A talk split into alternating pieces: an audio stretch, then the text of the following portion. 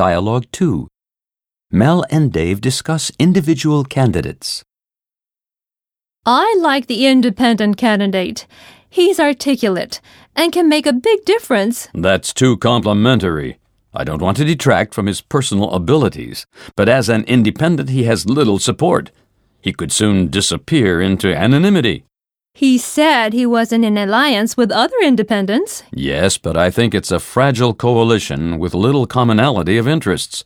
He made an opportune move to fall in with other candidates, but I think they'll split up fairly quickly. Well, personally, I think we need a diversity of views in the government. There are too many docile yes men.